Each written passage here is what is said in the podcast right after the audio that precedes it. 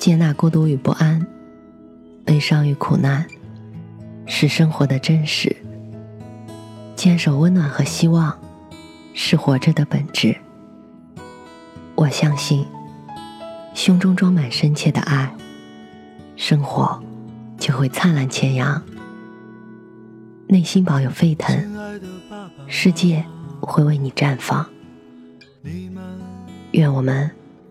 都能在不期而遇的温暖中，满怀生生不息的期望。晚上好，我是 Mandy。今天的故事来自美绿之。爸爸妈妈不要太牵挂，虽然微信常常在发，其实我更想回家。今年的情人节跟除夕连在一块儿。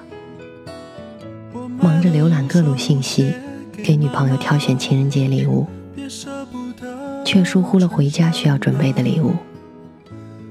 不仅仅是父母、自己的亲戚，还有诸如侄女等小辈，也需要花心思去准备。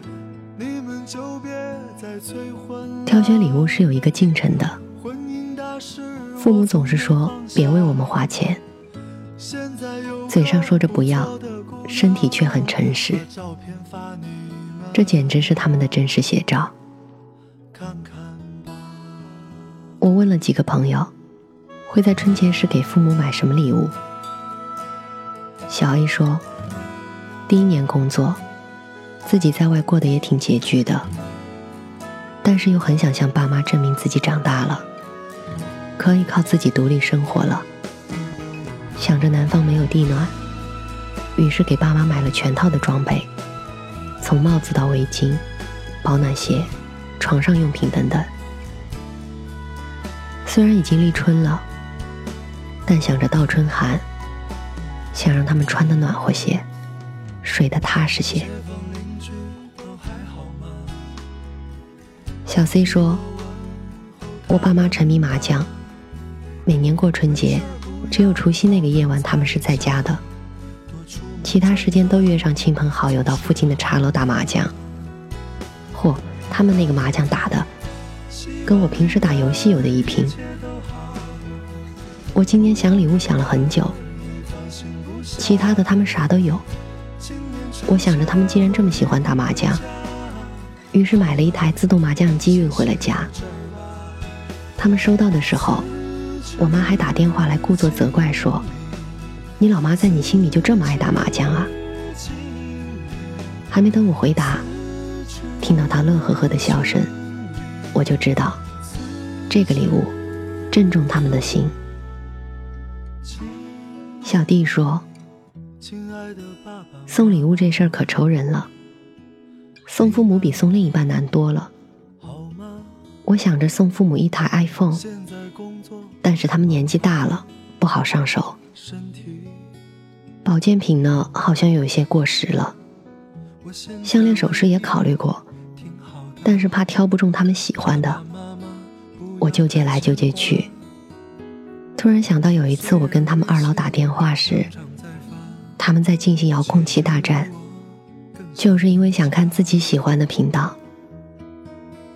于是今年的新年礼物，我买了两个新款的 Pad，他们一人一个。我回到家，各自刷自己的剧，家庭气氛和谐美满。我就知道，今年礼物送对了。小易说：“我把女朋友带回了家，他们简直高兴的合不拢嘴。看他们笑中带泪，我才知道他们有多操心我的人生大事。就在那一刻。”特别爱他们。小 K 说：“我妈特喜欢研究我平时在干嘛。我喜欢拍一些有意思的小视频传到网站上。我今年回家的时候想了一下，礼物也可以换一种形式。我拍了她在厨房准备年夜饭的视频，配上了音乐，末尾放上了一段独白。我这一年来。”想对他们说的话，在客厅的电视上播放。我妈当时还可不好意思了，最后抱着我说：“这是她收过的最好的新年礼物。”看着它循环播放，我觉得拍视频突然有了意义。新年礼物有很多种，各有各的特色，价值并不在于花费了多少钱，而是藏在礼物背后。我们对家人的心意，就像少年时父母宠爱我们的方式去回馈他们的付出。我们终于长大成人了，就在我们挑选礼物的那一刻。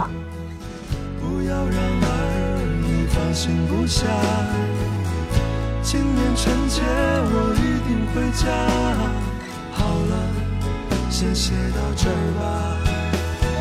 此致敬礼此致敬